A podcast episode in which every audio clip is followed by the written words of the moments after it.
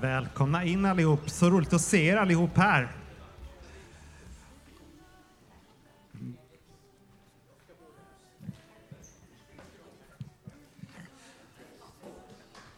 Det är en god skara som håller på att ta plats. Jag eh, kallar in alla lite långsamt här, så gott att se er.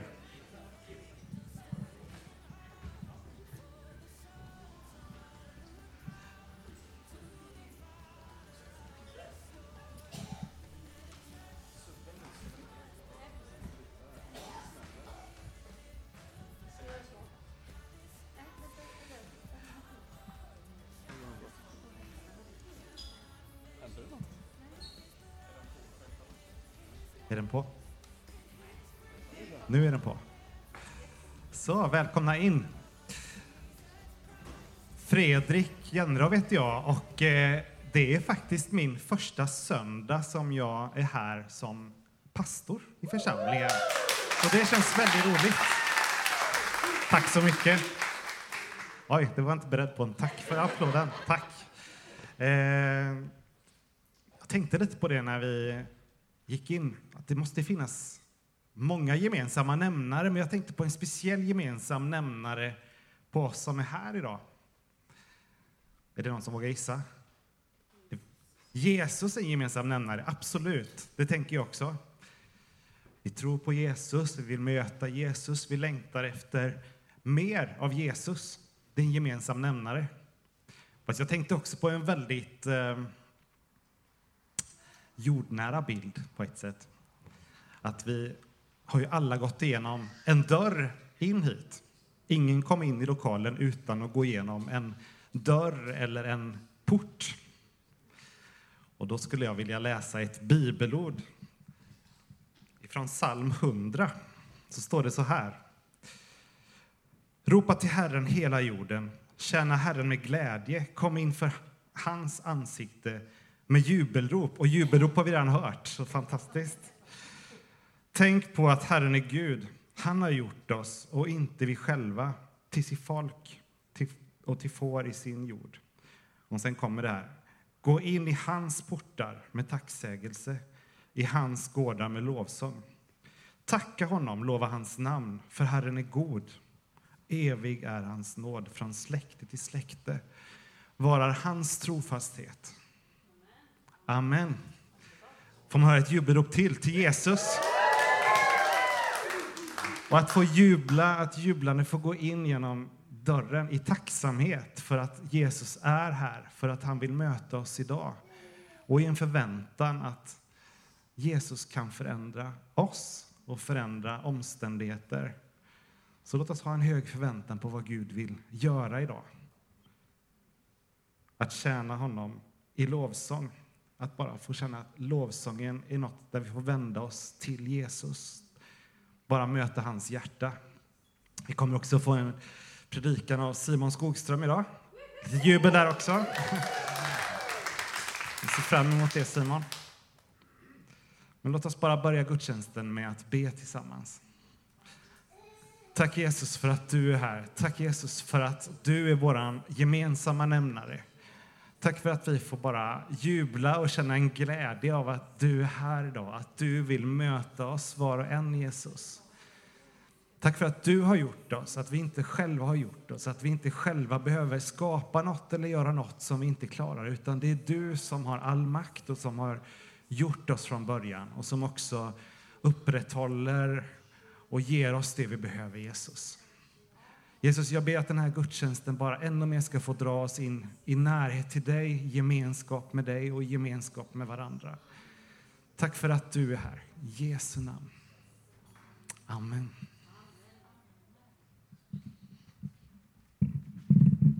God morgon, vad trevligt att höra att ni är på hugget så idag. Eh, jag kan ju också säga det att eh, jag inte heller varit här sedan eh, sist då. Så det är ju gott. Vi ska lovsjunga mina vänner. Så, så ja, där kom den. Vi kan väl ställa oss upp. När jag ropar ditt namn svarar du. När jag faller så lyfter du du har räddat mig ut ur mörkret till ett hopp om ett nytt liv med dig. Yeah. Ja, när jag ropar ditt namn svarar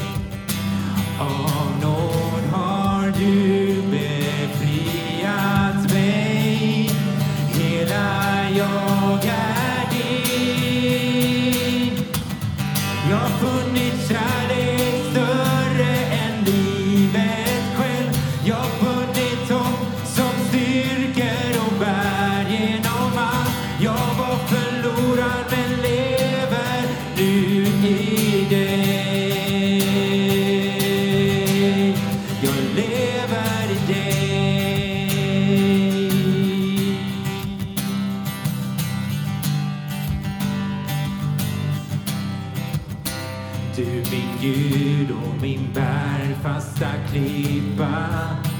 Jag förtröstar på dig genom allt. Jag ger äran och pris min beundran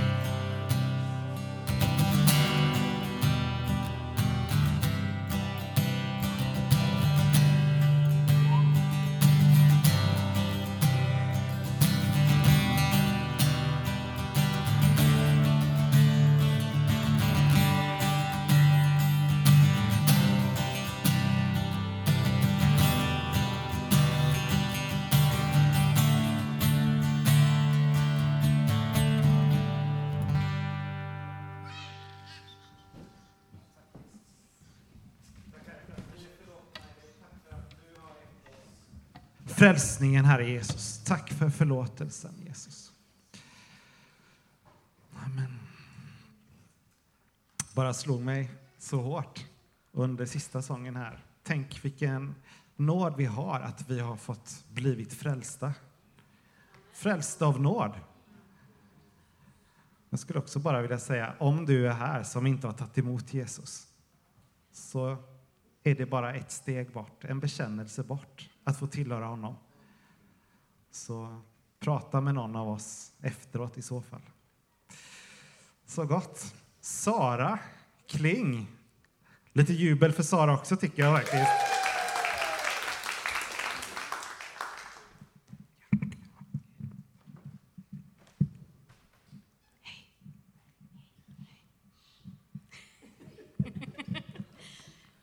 Bön är bra. Ja. Eh, alla frågar mig om vi har haft en bra sommar. Jag brukar säga att vi har haft en bra, men inte sommar. Jag vet inte riktigt hur, hur ni har. Ni kanske har haft en bra sommar. Men... Eh,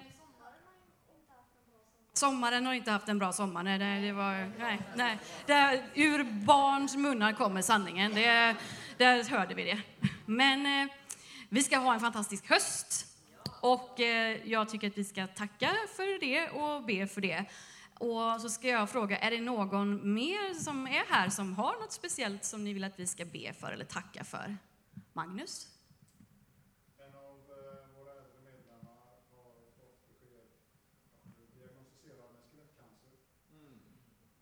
äldre. En medlem som har fått diagnosen skelettcancer. Är det en syster eller broder? Det är en broder. Då ska vi be för honom. Någon. Vi har några ungdomar som börjar bibelskola den här veckan. Några ungdomar som börjar bibelskola den här veckan. Det får vi be för. Fantastiskt.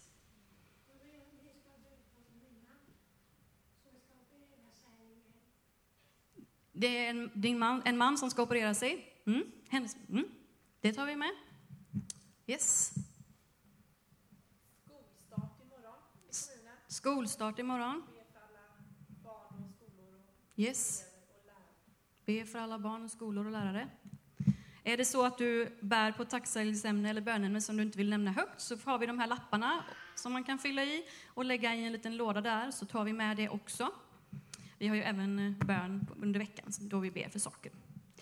Ja, men då sträcker vi våra hjärtan till Herren och så ber vi, tycker jag. Fader, vi tackar dig för att vi får komma inför dig med allting som är vi, allting i våra liv, alla våra behov, alla våra glädjeämnen.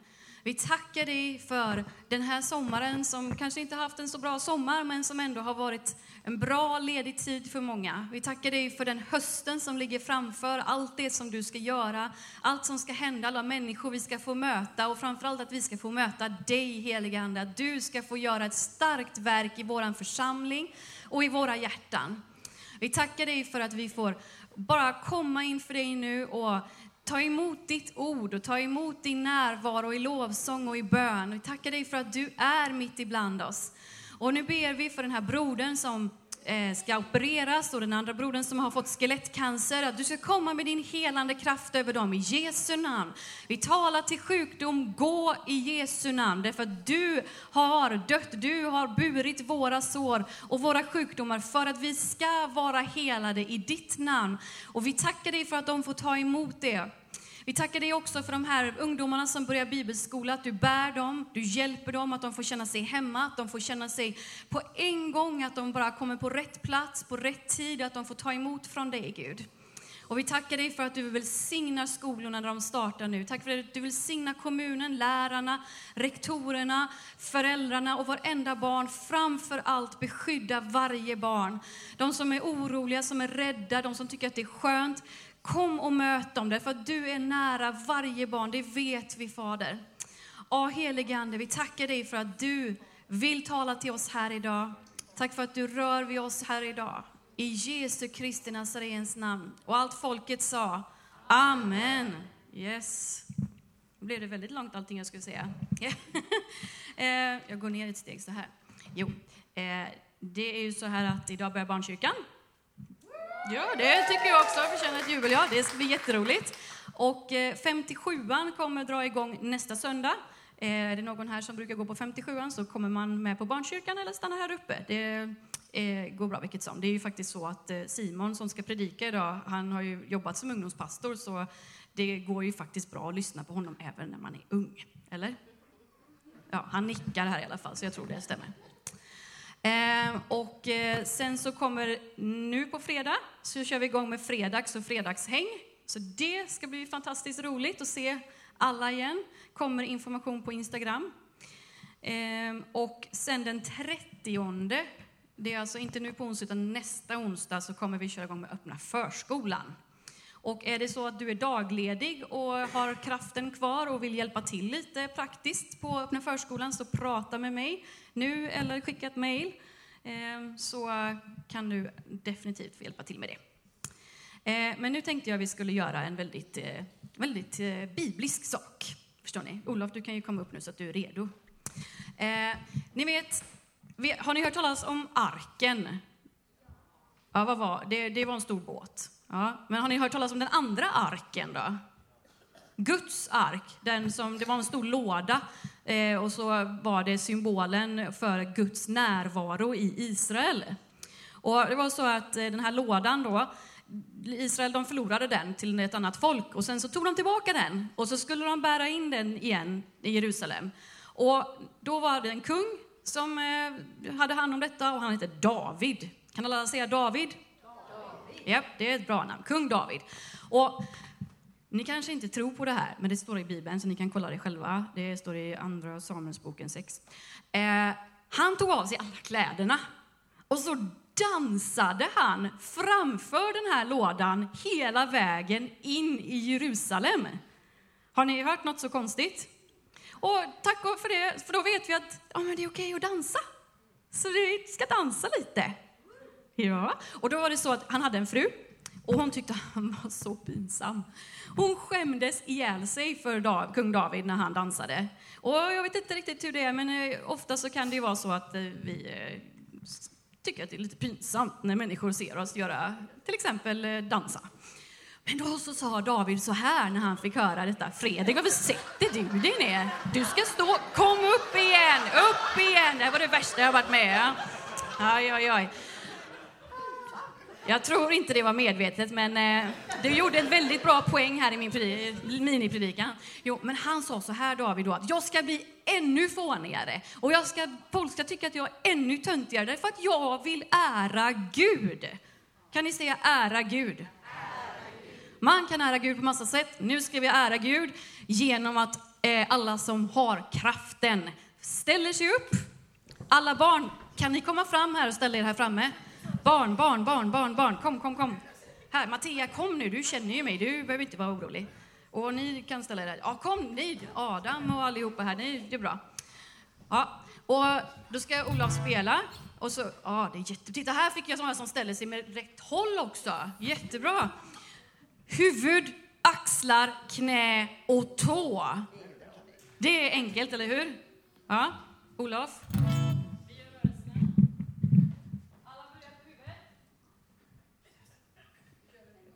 En gång kör vi först. Kan alla det här nu? Huvud, axlar, knä och tå. Och tänk på gikten nu, eh, ni som är över 33. Huvud, axlar, knä och tå, knä och tå. Huvud, axlar, knä och tå, knä och tå. Huvud, axlar, knä och tå, knä och tå.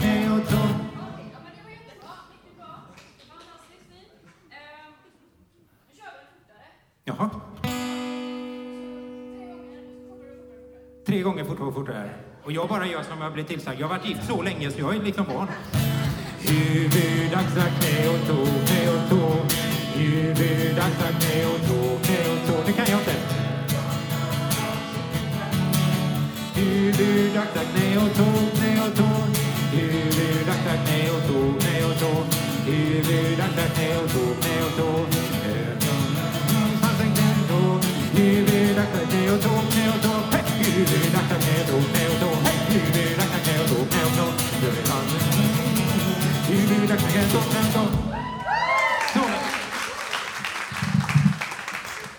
Nu har vi varit fåniga och ärat Gud och nu ska alla barnen få gå med ner till barnkyrkan!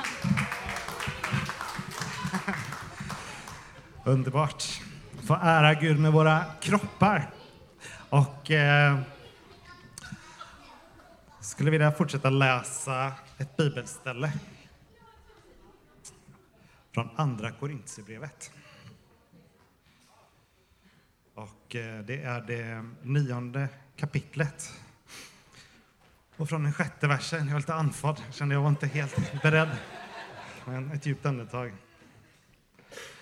Då står det så här. Men tänk på detta, den som sår sparsamt får skörda sparsamt och den som sår rikligt får skörda rikligt.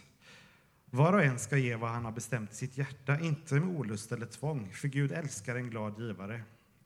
Och Gud har makt att ge er all nåd i överflöd, så att ni alltid och i allt har nog av allt och kan ge i överflöd till varje gott verk. Skriften säger, han styr ut, han ger åt de fattiga, hans rättfärdighet består för evigt. Han som ger såningsmannen säd att så och bröd att äta, han ska också ge er utsäde och mångdubbla det och låta er rättfärdighet ge god skörd. Jag tycker det här är ett sånt underbart bibelord. Jag ville bara dela det med er idag. Det handlar ju om att Paulus samlar in pengar till de lidande i Jerusalem, änkorna och de andra som har det tufft där. Men det handlar också om att han säger att ge av ett glatt hjärta. Ge inte av tvång, utan ge det som ni har bestämt i era hjärtan. Inte som någon säger till er, men jag har en trädgård och den, ska jag vara ärlig, så kanske den mest är vildsådd på många sätt. Jag är inte den bästa på att sköta om trädgården, men man vet ju också att det man sköter om och det man planerar och det man lägger ner, det får också bli till någonting väldigt stort och fint ofta. Och så är det väl också med våra liv, att det som vi ibland kunde haft för oss själva, som vi kunde tänkt att det här är bara mitt, men vi väljer att ge det vidare. Vare sig det är pengar eller tid eller handlingar eller ett leende eller vad det kan vara, så ger det så otroligt mycket mer tillbaks i längden. Så jag skulle bara vilja uppmuntra er just nu att tänka, vad, vad vill jag ge i mitt hjärta till församlingen, till det verket som är. För vi tror att församlingen bidra till ett gott verk här i Kungälv och det vill vi göra. Så var med och ge. Men kanske inte bara med pengar utan fundera på vad, vad, vad kan jag bidra till, till mina medmänniskor runt omkring. Tack Jesus för att du välsignar varje glad givare. Tack för att du också har lovat att ge oss utsäde, att du också ska ge oss skörd, Herre, för det vi sår, Herre. Så hjälp oss att ge till ett gott verk. Jesu namn. Amen.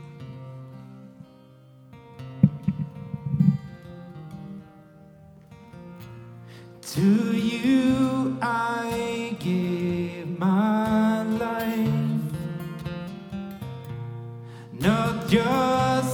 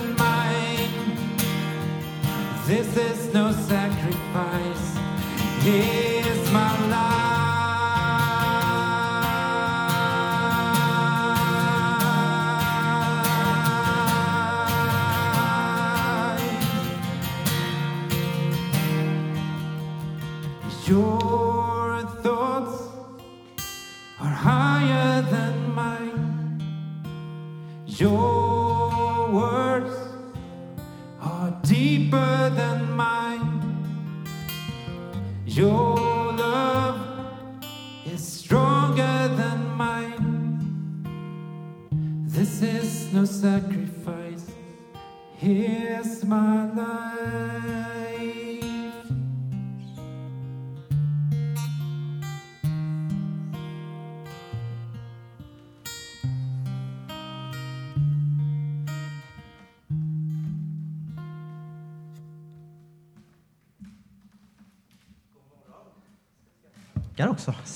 Morgon. Kul att vara här. Eh, om du inte känner mig så heter jag Simon Skogström och jobbade tidigare i den här församlingen. Är idag med och leder en församlingsplantering här i stan som ni är moder till. Vi är så tacksamma och glada för er. Och den här församlingen för mig har i alla fall en särskild plats i mitt hjärta och människorna som är här. Så vi ber för er. Var gärna med och be för oss. Eh, nu till helgen, så har vi, nästa helg alltså, har vi en, ett församlingsläger eh, som vi ser mycket fram emot. Då ska vi ha dop. Helgen efter det ska vi också ha dop. Så be gärna för oss, be för församlingslägret, be för att det får betyda någonting. Och har ni något ni vill att vi ska be för så tveka inte och skicka det till oss. Vi ber en bön innan jag börjar predika. Tack Jesus för att vi får vara här idag, Herre. Tack för att du älskar oss, Herre. Tack för den här församlingen, Herre. Tack för vad den får betyda, har fått betyda och kommer få betyda i den här staden, Herre. Tack för att du är med i den här gemenskapen och tack för att du är här idag, Herre. Du som har lovat att vara där två eller tre är samlade i ditt namn, Herre. Nu ber vi att du ska leda den här predikan. Jag ber att du ska tala genom mig, Herre. Och det som är mina ord, att det får falla åt sidan, Herre. Men det som är dina ord, Herre, som kommer från himlen, låt det få slå ner i mitt liv och i våra liv, Herre. Och ge oss en större bild av vem du är, Herre. Tack för det, Jesus. Amen. Idag vill jag tala med dig och mig om två bilder av Jesus. Två bilder av Jesus som vi möter i Bibeln gång på gång. Och vid första anblick så kan det lätt kännas som de är varandras motsatser.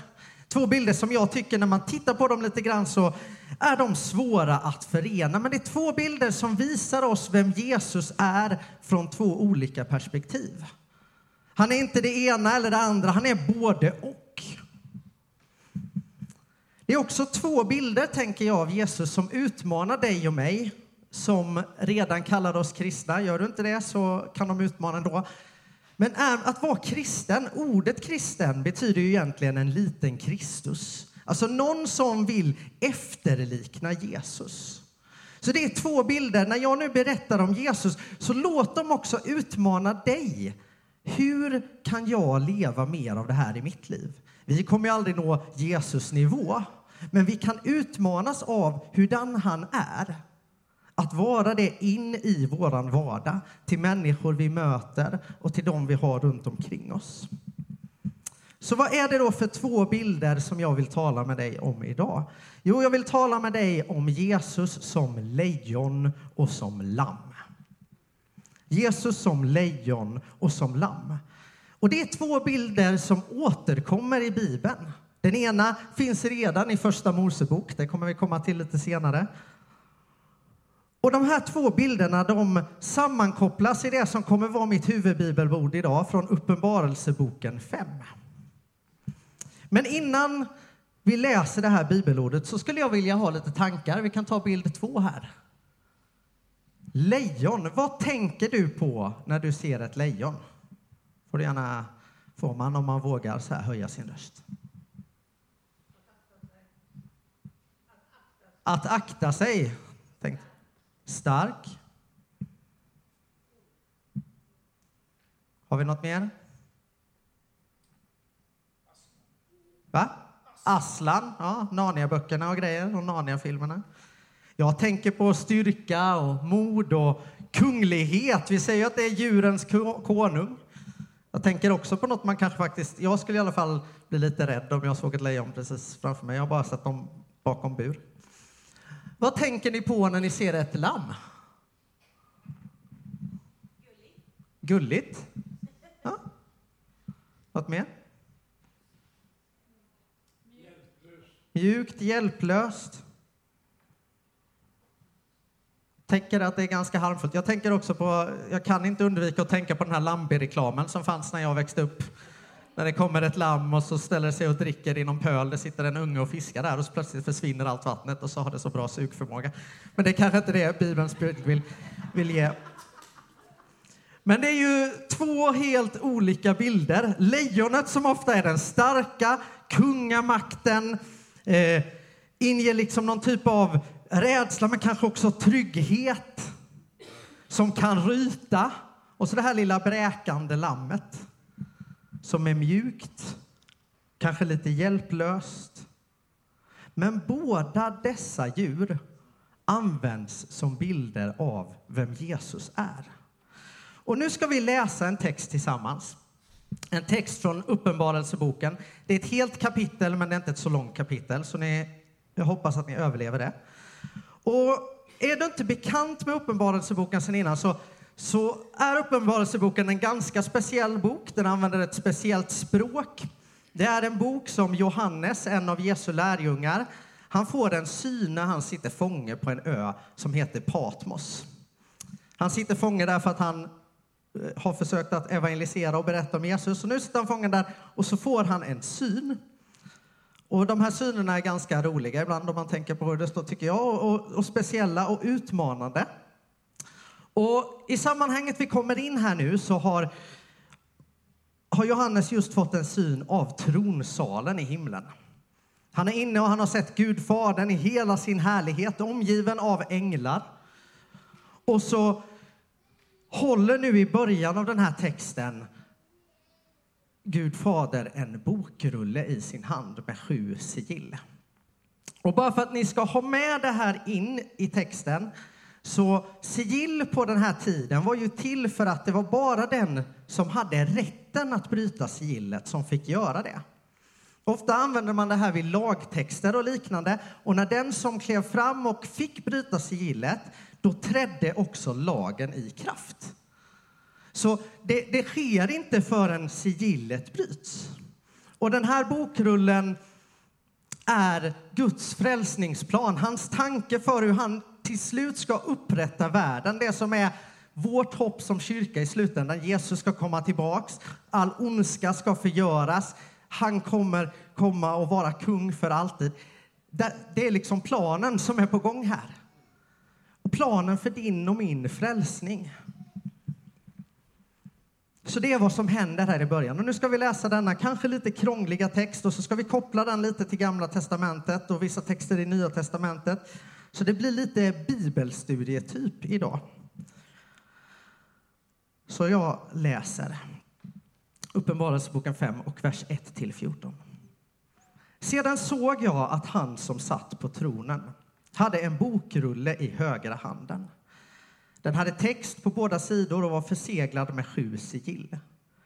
Jag såg en väldig ängel som frågade med hög röst Vem är värdig att bryta sigillen och öppna bokrullen?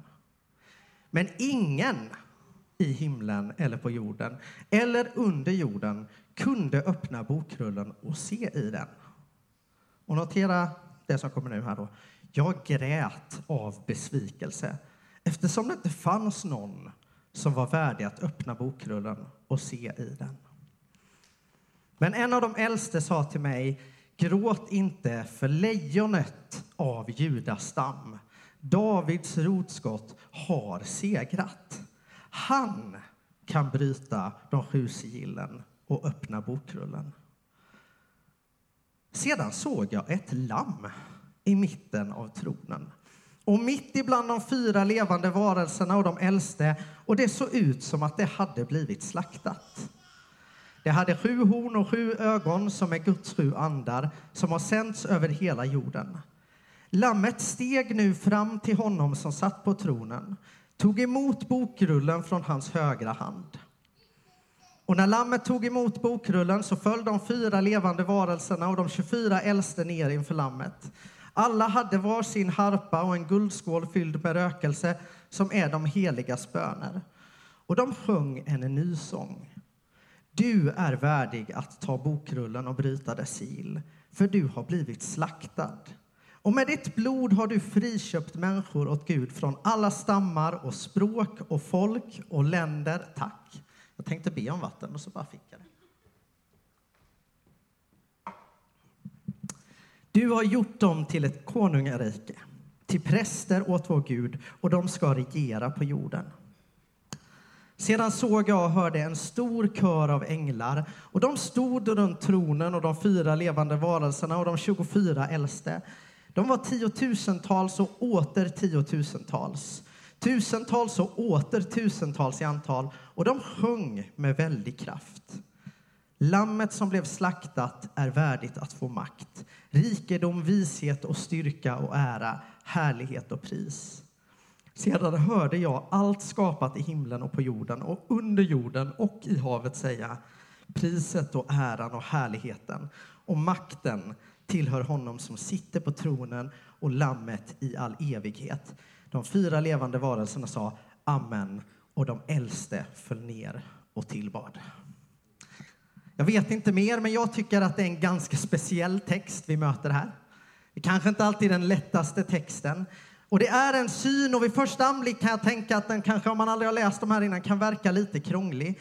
Men vad är det som händer? Ja, men Gud, Fadern håller den här bokrullen, den här frälsningsplanen i sin hand. Och så är det första konstaterandet, ingen är värdig. Ingen, varken på himlen eller på jorden. Och vad händer med Johannes? Han brister i gråt. Ja, men han fattar att Guds frälsningsplan, Guds tanke med att göra allting gott, det kommer inte ske, för ingen är värdig. Ingen av oss på himlen eller i jorden lever upp till att ha värdighet nog att bryta sigillen. Ingen är värdig. Men så kommer hoppet. Den äldste stegar fram och säger Lejonet av Judas stam är värdig. För han har segrat. Om man bara läser hit så tänker man nu, nu kommer vi få se det där lejonet. Nu kommer Johannes vända sig om och så står det där och ryter och så bara vänder det. Så såg jag ett lamm. Alltså,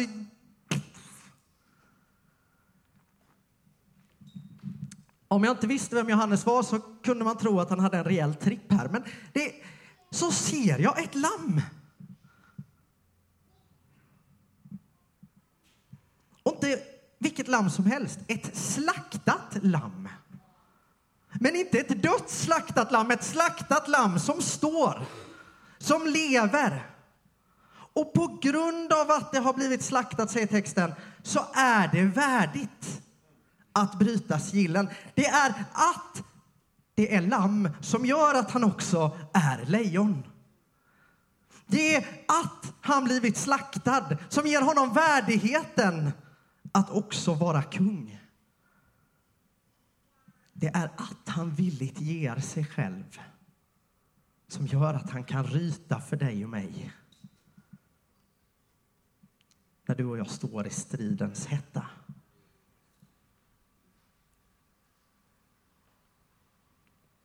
Och denna bild har kopplingar och vi kommer till det snart. Till Gamla testamentet. Det är detta lamm, lammet som blivit slaktat men inte besegrat. Utan som vinner en seger genom att bli slaktat. Som vinner en seger genom att dö men övervinna döden. Som gör honom mäktig härlighet, ära och pris. En Jesus som är både lejon och lamm. Både mäktig och majestätisk och ödmjuk och böjd. Ett lamm som ödmjukt, trots att han vet vilken värdighet han har. För han är Guds son. Men han kliver ner och blir lamm. Han kliver ner och ödmjukt ger sig själv som ett villigt offer. Och det är just det som gör att han också kan vara ditt och mitt lejon. Lejonet som är vårt beskydd. Lejonet där du kan vila tryggt. Lejonet som strider för dig. Lejonet som regerar och en dag kommer tillbaks. När Jesus kommer tillbaks så kommer han som lejon för att göra upp med all ondska. För att ryta så att ondskan bävar och ger sig långt ifrån. På nytt etablera sitt rike fullt ut. Hans rike av nåd, av sanning. Hans rike där han också möter oss som lamm och torkar våra tårar. Och det här har kopplingar genom hela Bibeln. Och vi ska börja med de kopplingarna från det här bibelstycket vi nu har läst som talar om lejonet av Juda och också lite om Davids rotskott, för de hänger ihop. Så nu ska vi tillbaka till Bibelns första bok. Och vi kommer in i ett sammanhang där Jakob, Jakob är ju stamfader. Vi har liksom Abraham, Jakobs Gud. Och Jakob han får tolv söner. Och de här tolv sönerna blir längre fram Israels tolv stammar. Och innan sin död så kommer han profetera över sina söner. Var och en av dem. Och vi ska läsa den profetia som han uttalar över sin son Juda som sen blir stamfader till Judastam. Och Judastam är, för bakgrund, den stam som sen alla Israels kungar kommer ifrån. Därifrån kommer David också, som är farfars farfars farfars farfars farfars i 42 led far till Jesus. Och då står det så här om Juda. Juda, dina bröder kommer att prisa dig. Du kommer att förgöra dina fiender och din fars söner ska böja sig inför dig. Juda är ett ungt lejon som reser sig från sitt byte. Han lägger sig ner som ett lejon som slår sig till ro. Vem vågar oroa honom? Och nu kommer viktig vers här. Spiran, som är en bild på kungadöme, ska inte vika från Juda och härskastaven från hans hand förrän, vadå? Den kommer som den tillhör. Alla folk ska lyda honom. Han binder sin åsna vid en vinstock, ja, åsnefölet vid en utvald gren. Han tvättar sina kläder i vin och sin mantel i druvornas blod. Hans ögon är mörkare än vin och hans tänder är vitare än mjölk. Juda, du är ett ungt lejon. Och så säger han just det här att spiran, alltså att han talar här flera hundra år innan Israels folk ens är Israels folk om att det är den här stammen som kommer få kungamakten. Men han talar också om någonting längre fram som ska komma. Tills han som ska ha spiran på riktigt kommer. Vem är det han talar om? Jo, lejonet av Juda. Jesus Kristus. Det är han som är värdig att vara kung. Det är han som en gång för alltid ska regera. Det är han som hela Bibeln pekar fram emot. Han är den makten tillhör och alla folk, står det, ska en gång lyda honom. Redan här i första boken finns planen med. Redan här i första delen så skrivs flera hundra år innan Jesus så finns det en plan om ett lejon av Juda som ska kliva fram. Som kommer göra upp med allt ont och regera i evighet. Två bilder till om lejon från Bibeln. Joel 3 och 16. Herren ryter från Sion och låter sin röst höras från Jerusalem. Både himmel och jord bävar, men för sitt folk. Ja, vem är det här lejonet för sin folk? Jo, han är en tillflykt, en fästning för israeliterna. Att, Gud är, att Jesus är ett lejon är ju inte något som är rädsla. Det är något som är trygghet för dig och mig. Han är den som kämpar din och min strid. Han är den som står och ryter på vår sida. Han är den som vill oss väl.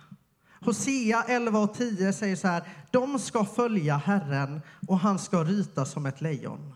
Och när han ryter kommer hans barn bävande västerifrån. Så vad framställer Bibeln som lejon? Om det är någon med makt, auktoritet, mod, någon man följer. Och även om han kan verka skräckinjagande så är han allt annat för sitt folk. Han är trygghet, han är vila, han är tillflykt. Jesus är ett lejon. Ett lejon som står på din sida. Ett lejon som kallar, sig, kallar dig till sig. Ett lejon vars trygga famn du kan fly in i. Han är det lejon som hela jorden en dag kommer böja sig för. Så även när det känns som att mörkret segrar, det känns så ibland i livet, så vet att han kommer kliva fram. Han kommer ryta och ondskan kommer förgöras. Vi hoppas på honom som kommer igen för att upprätta sitt rike där ingen ondska finns mer. Och hans rike ska vara det enda riket. Och han kommer inte som en diktator eller despot. Och han är den enda som kommer härska. Skillnaden är att han kan göra det gott. Han blir inte maktkorrumperad. Utan han älskar oss. Och en dag kommer hans rike stå där fullt ut. Och ingen ondska ska finnas mer. Och när vi i Uppenbarelseboken läser om Jesus och om lejon så står det också att han är Davids rotskott. Och även detta är en koppling baks till Gamla testamentet. Jag älskar hur Bibeln kopplar fram och tillbaks hela tiden när man börjar kika på det. Då står det så här i Jesaja kapitel 11 och vi läser vers 1 och vers 10. Det finns ju lite däremellan. Du får jättegärna gå hem och läsa det däremellan sen. Men då står det så här. Ett skott ska växa fram i Jishas avhuggna stam. Ett skott ur dess rost ska bära frukt. Då ska folken söka sig till Jishas rot som står som ett baner. Ett baner är ju typ en sån här stor flagga, men i Bibeln är det ett tecken på beskydd. Ett baner för alla folk och den plats där han bor ska vara full av härlighet. Vi läste innan att han ska ha spiran och det är den han tillhör. Här omtalas Jesus som Davids rotskott och Davids ett var ju kungaätten. Han är själva roten. Han är själva rotskottet och grunden. Även om det för oss människor verkar som det funnits kungar före honom så vilar allting i vem han är. Det är han som är rotskottet. Och han ska regera och vara ett baner, ett beskydd för alla folk. Och den plats där han ska bo, ja, vad är den? Full av härlighet. Även detta är en bild på Jesus som kung. Så bilden av lejon är en bild för makt, Jesus som evig regent, en bild för mod och seger, men också en bild för trygghet. Lejonet som skyddar dig och mig och som vi kan fly till. Men Jesus är ju inte bara lejon. Han är också lamm. Och det är att han är lamm som gör att han är värdig nog att vara vårt lejon. Så vad säger då bilden, Bibeln om lamm och om Jesus som lamm? En av de första titlar, och nu ska vi gå till en av böckerna som kallas för evangelierna. Och är du inte bekväm med Bibeln så finns det fyra evangelier och de evangelierna de handlar om Jesu liv när han går här på jorden. Matteus, Markus, Lukas och Johannes. Och i evangelierna så en av de första titlar som Jesus får, utöver att han heter Jesus, liksom, är den här. Och vi kommer in i ett sammanhang nu när vi ska läsa från Johannes 1 och 29 och sen också vers 35 till 36 där det finns en härlig snubbe som heter Johannes döparen, eller kallas för det. Han lever ute i öknen, han är klädd i kamelhår, hår, inte kamelhål, undrar hur jag kan. Käkar gräshoppor och äter vildhonung och verkar allmänt konstig. Men runt omkring honom så flockas människor för att låta döpa sig. Och så en dag när det är fullt av folk här så kommer Jesus. Och då Johannes som är profet, han säger så här när det händer. Kommer Jesus låta döpa sig? Vi tar inte med hela sammanhanget idag, men läs gärna det om du är sugen. Nästa dag såg han Jesus komma emot honom och sa där är, vadå? Guds lamm som tar bort världens synd. Dagen efter vers 35-36, stod Johannes döparen där igen med två av sina lärjungar. Och när Jesus kom gående förbi såg Johannes på honom och sa, där är Guds lamm. Äldre översättningar och andra översättningar än den jag valt här säger, se Guds lamm som tar bort världens synd. Vad innebär då detta? Ja, men på Jesu tid så användes lamm för främst en sak, i Israel i alla fall, och det var till offer. Offer man gav till Gud. Dagligen gavs offer för försoning och för förlåtelse och man offrade för att göra upp med synd. Och detta har mängder av kopplingar i Bibeln. Bland annat har det kopplingar till den första påsken. Kanske den starkaste kopplingen. Och påsk, det är ett ord som kommer från hebreiska, från det hebreiska ordet pesach. Och i engelskan har man kvar det ibland, för vissa där om påsk säger passover istället för Easter. Det betyder liksom att passera förbi, att gå förbi. Och den första judiska påsken den firades av Israels folk i Egypten. Och om ni inte har koll på storyn så är de slavar.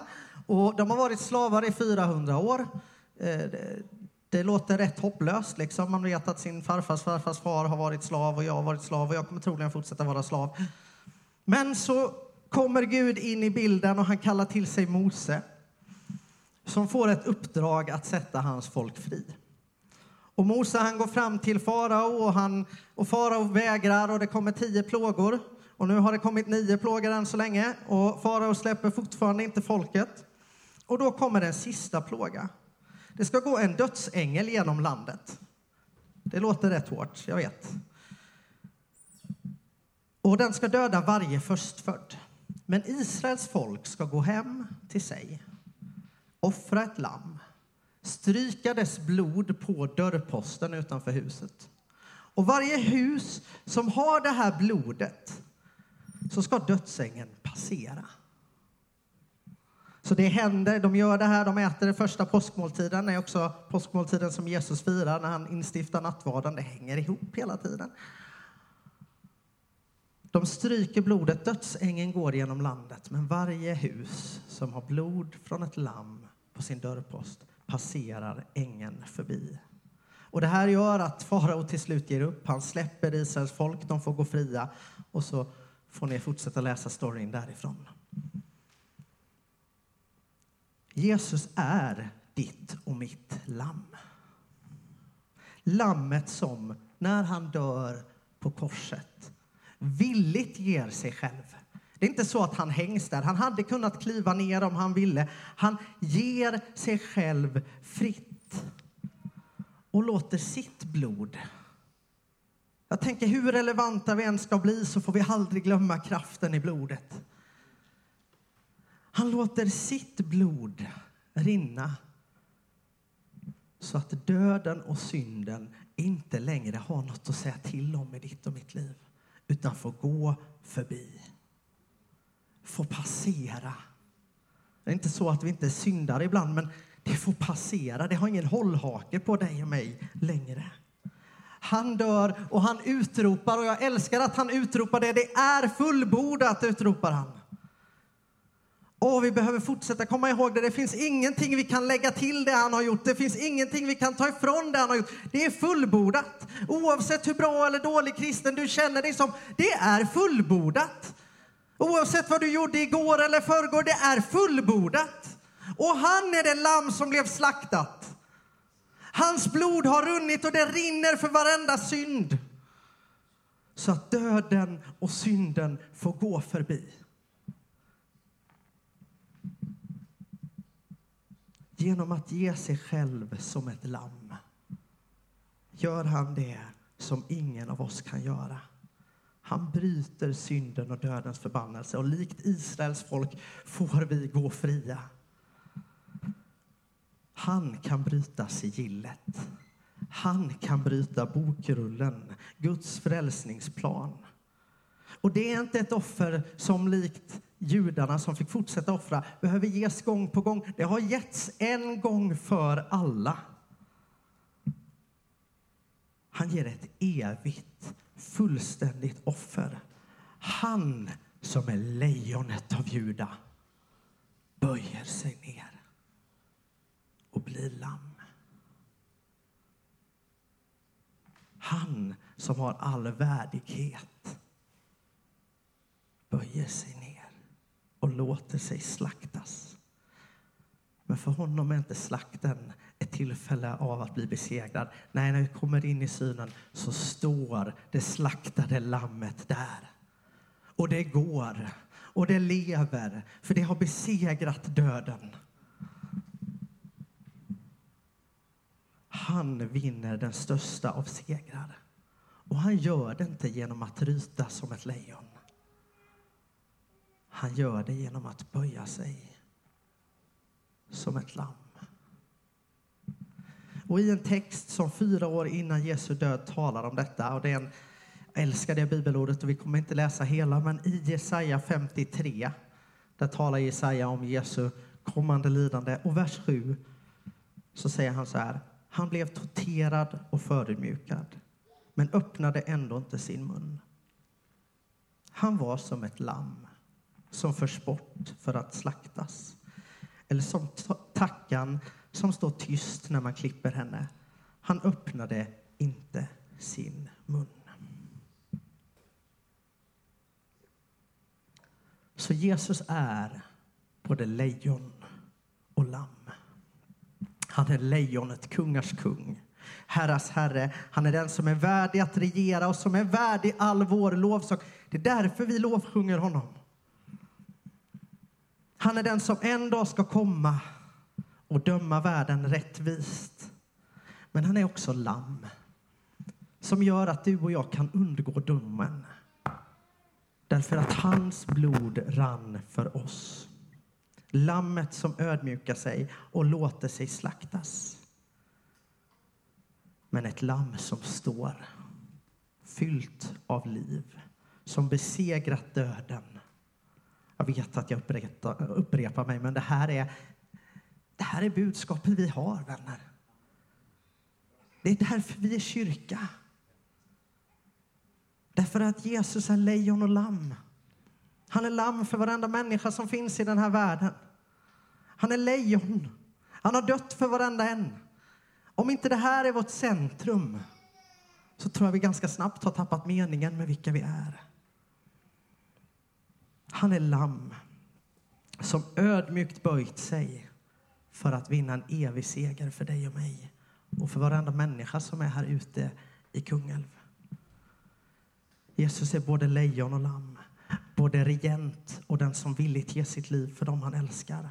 Han är ditt och mitt skydd, fylld av mod, men han är också den som ödmjukt böjer sig själv. Och Filipperbrevet, den texten kommer inte här, för den kom efter i min förberedelse.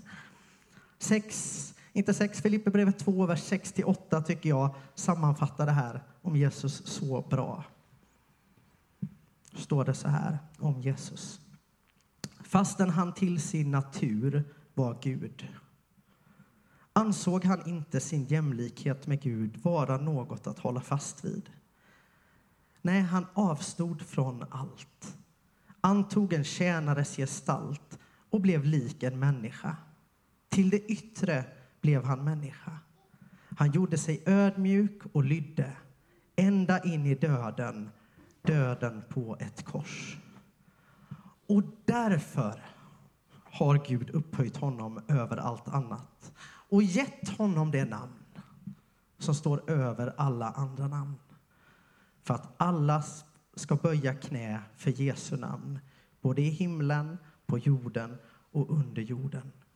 Och alla ska bekänna att Jesus Kristus är Herre, så att vår Gud Fader blir ärad. Jesus är lejon och lamm. Och honom utmanas du och jag att följa efter. Att likt honom ibland vara lejon som fattar mod.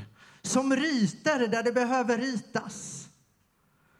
Men som alltid kommer ihåg att människorna vi möter är människor som han älskar.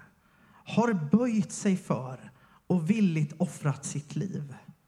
Likt honom finns det situationer där kanske vi behöver böja oss och offra någonting för att andra människor ska få upprättas och gå fram. Så kom ihåg Jesus är lejon. Han står på din sida. Han har all makt. Han regerar. Han är det lejon som kommer besegra all ondska. Han har redan segrat, men han ska bara ta ut den fullständigt en dag när han kommer tillbaks. Kom ihåg att han är lamm. Och genom hans villiga offer, genom att han lät sig själv offras, har han vunnit din och min frälsning. Vi räcker inte till, ingen på jorden eller i himlen räcker till, men han räcker till. För han har slaktats och han har besegrat döden. Lammet har vunnit seger för dig och mig. Så utmanas att likt Jesus fatta mod. Utöva makt med ödmjukhet. Att ge sig själv och i våra liv visa lite mer på att vara både lejon och lamm. Att vara en trygghet där vi går fram och kunna utöva makt, men göra det ödmjukt. Jesus klarar av både och. Han är vår förebild. Honom får vi följa.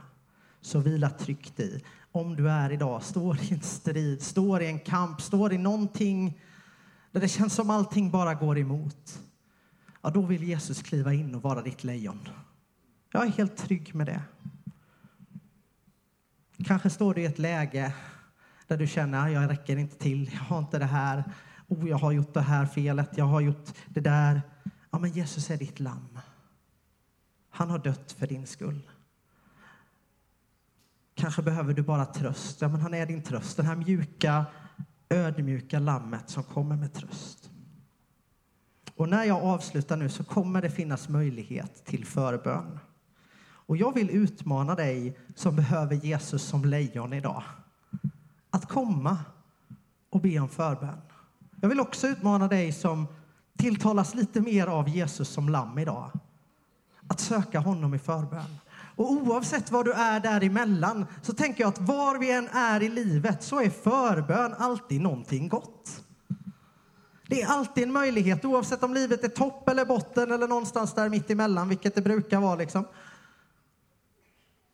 Så kan Jesus få möta dig här idag som lejon och som lamm. Och då är, finns vi här, några stycken längre ner på min vänstra sida, som mer än gärna ber för dig. Så låt Jesus möta dig den här stunden som lejon och lamm. Och söker du inte förbön, lovsjung honom, för han är värdig pris, ära och lovsång. Gud välsigne dig.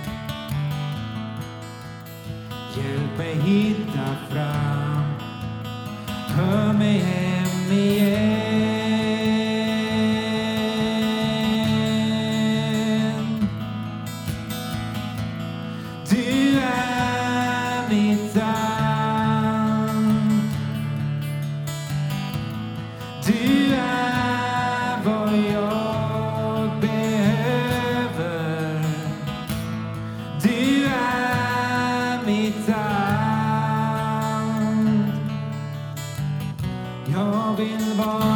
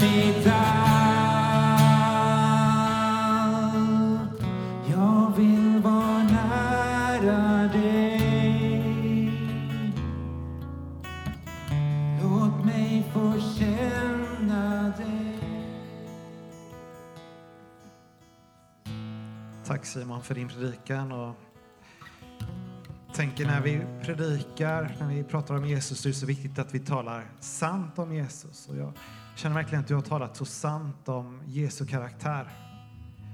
Och så upplevde jag bara en, jag tror att det finns ett budskap till någon här, eller kanske flera, att man kan hamna i lägen där man antingen bara ser Jesus som lammet eller bara Jesus som lejonet lejonet som är hårt eller som man känner rädsla för eller som bara vill korrigera.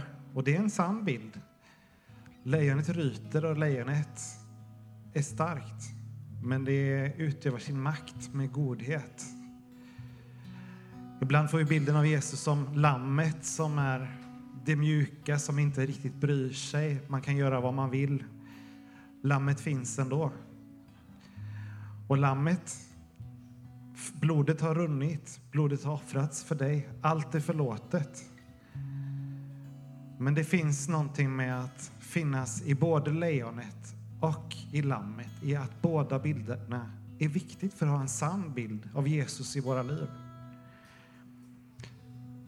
Så jag skulle bara vilja uppmuntra dig att söka förbön om du känner att du har en kanske alltför sträng bild av vem Jesus är. Eller om du har en kanske alltför lättsam bild av vem Jesus är.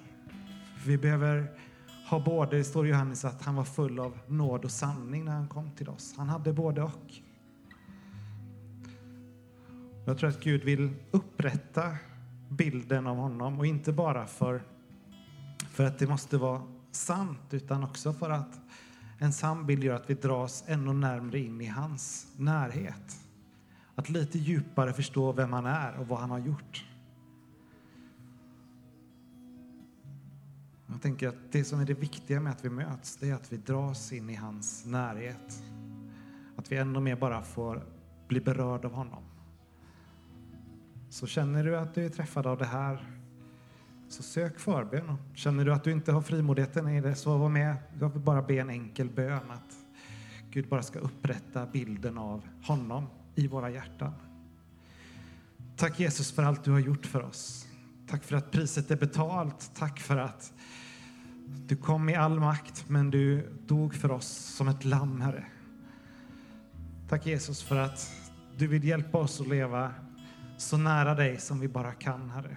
Du vill hjälpa oss att ha en så sann bild som möjligt av dig som vi kan ha, Jesus. Herre, jag vill bara be att du ännu mer får bli upprättad i mitt liv, i våra liv, Herre. Upprätta bilden av dig, Herre. Herre, gör, kom och bli kung i våra liv. Kom och bli kung i våra liv. Tack för att du också är lammet som bryr dig om allt, Herre, som bryr dig om det lilla, om det svåra, om det vi brottas med, Herre. Jesus. Vi bara ropar ut ditt namn, Jesus. Tack Jesus. Tack Jesus. Tack älskade Jesus.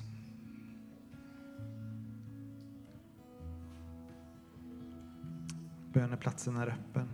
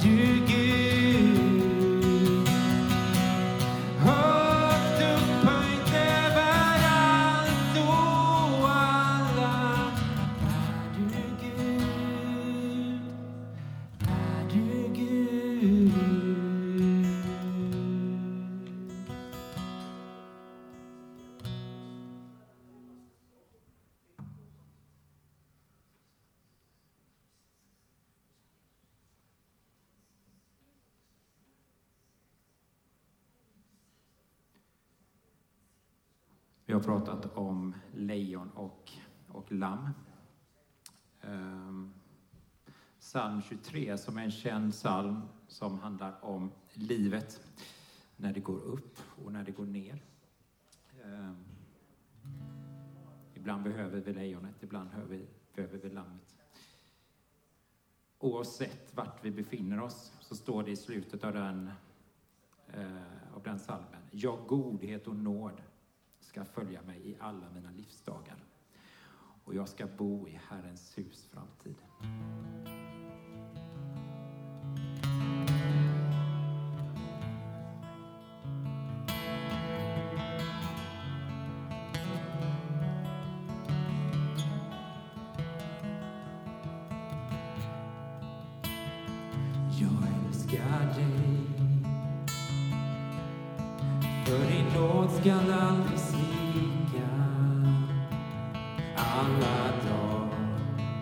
är jag buren i din hand.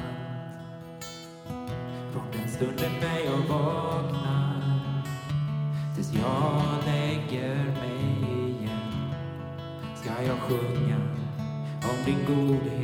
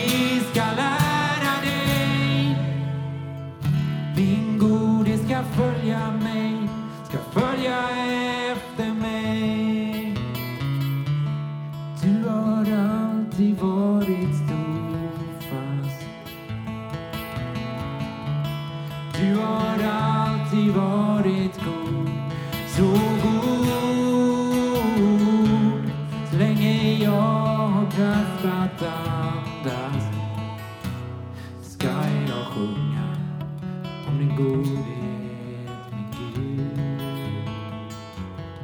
Ska jag sjunga om din godhet, min Gud.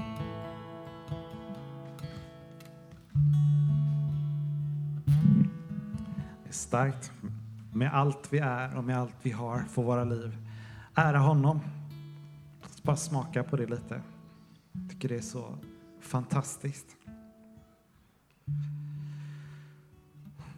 Har varit helt fantastiskt att få möta er idag till gudstjänst.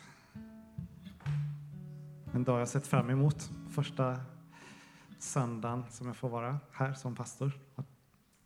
Vi har ju mycket spännande som ligger framför också. Och eh, jag är väldigt tacksam till LG och många andra som har planerat och fixat. Så jag vill bara trycka på några saker som händer här i höst. Jag kan ju börja bara. Bönesamlingarna tänker jag är väldigt viktiga för församlingen. Vi har ju det varje vecka. På eh, tisdag klockan 11 och på onsdag klockan 7 så möts vi här till bön. Vi har ju våra öppna förskolor, vi har fredagarna som är full med aktiviteter för barn och ungdomar. Så kom och var med, eller var med och bär i bön på de samlingarna. Ehm, jag skulle också vilja bara nämna att vi har ju en Kungälvsmässa som ligger framför. Och det ska bli eh, väldigt spännande att få möta Kungälvsborna där ute. Eh, och för dig som skulle vilja vara med och möta människor på plats så kom gärna till mig eller till någon annan i pastorsteamet sådär och nämn att du skulle vilja finnas med. Ring eller prata med mig eller skicka ett mejl. Men vi har, tror jag, fem pass som gärna skulle vilja bemanna där. Och eh, eh, även i höst så kommer vi ha ett eh, församlingsläger på Järnholmen den 6-8 oktober. Det kommer mer information senare, men spara gärna de datumen. Eller kan man säga så på svenska? Save the date. Rädda datumen kanske man skulle säga på svenska. Eh, Kungälvsmässan avslutas också med en konsert med Mikael Järlestrand den 10 september, men då är det klockan 16, så då är det ingen gudstjänst här på, på morgonen. Och den 2 september kommer KG Larsson hit.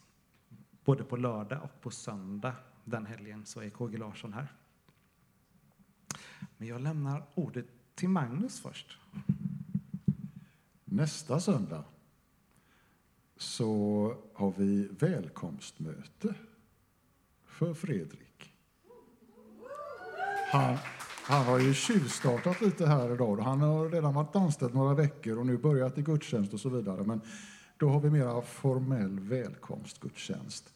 Inte bara för Fredrik, utan även för hela hans familj som vill bli medlemmar här också i vår församling. Så det ska bli underbart. Kom gärna då och var med och vi ska avskilja Fredrik som pastor i vår församling.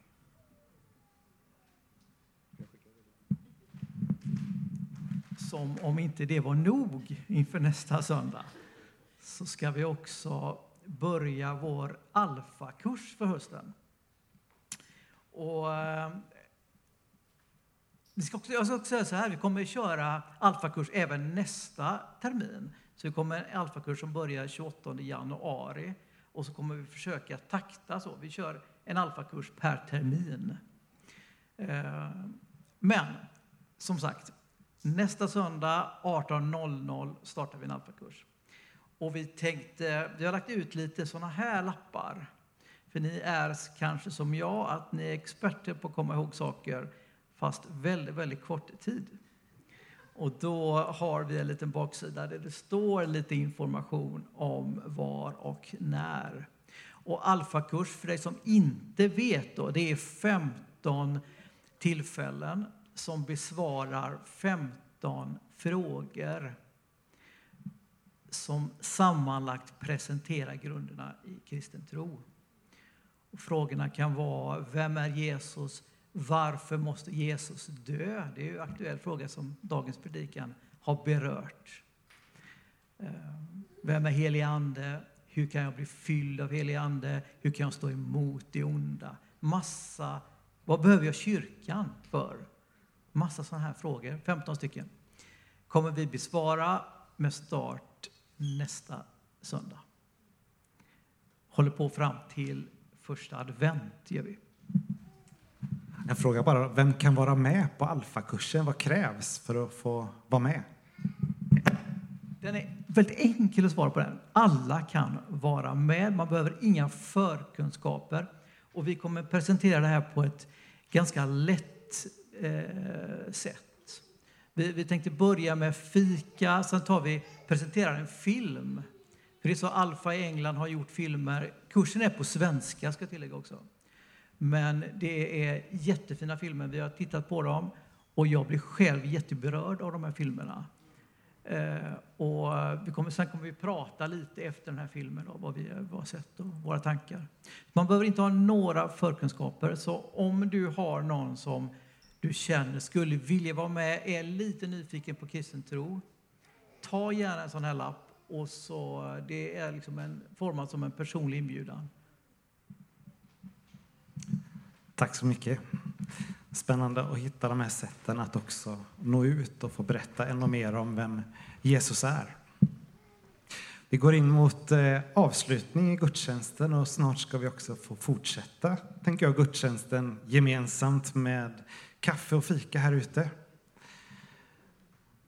Men jag eh, skulle bara vilja, innan vi avslutar, att bara tillsammans be en bön. Och jag kände några bönämnen som jag gärna ville lyfta. Det ena är ju säkerhetsläget, tänker jag, i, i vårt land. Vi vet att det är tuffare just nu. Det andra är att jag bara får lyfta upp Kungälv. Det är en ganska ny plats för mig, men jag skulle gärna vilja att vi bara ber för vår kommun där vi befinner oss. Och sen det tredje är att jag skulle gärna vilja att vi bara ber för relationer. Relationer är något som är utsatt i vår tid och att vi bara får be att Gud är med och bevarar oss i våra relationer, att vi får hålla goda relationer till varandra. Tack Jesus för att vi får komma till dig i bön med allt, Herre. Herre, jag vill bara lyfta upp Sverige just nu. Herre, du vet det säkerhetsläget som råder och du vet människor som känner rädsla eller oro, Herre. Jag ber att du är med och sätter ditt beskydd runt vårt land, Herre. Jag ber att vi ännu mer skulle få vara ett land som lever i rättfärdighet och i sanning. Tack Jesus också för Kungälv. Du vet alla människor här som har mött dig, men du vet alla också som inte känner dig än. Herre, vi vill bara be att fler människor ska få möta din kärlek, få möta dig, Herre. Hjälp mig och hjälp oss som församling att bara få vara till för den här kommunen, Jesus. Till för människorna som bor här, Jesus. Och så Herre, så vill jag bara speciellt be om ett beskydd över relationer som finns i vår närhet, Herre. Jag ber att du sätter ditt blods beskydd. Du stryker ditt blod över relationer just nu, Jesus. Vi ber det och tackar dig i Jesu namn. Jag skulle bara vilja avsluta med att be Herrens välsignelse över oss. Herren välsigne dig och bevara dig. Herren låter sitt ansikte lysa över dig och vare dig nådig. Herren vänder sitt ansikte till dig och ger dig av sin frid. I Faderns och Sonens och den helige Andes namn. Amen. Tack för att ni kom idag och eh, vi fortsätter vår gemenskap med kaffe.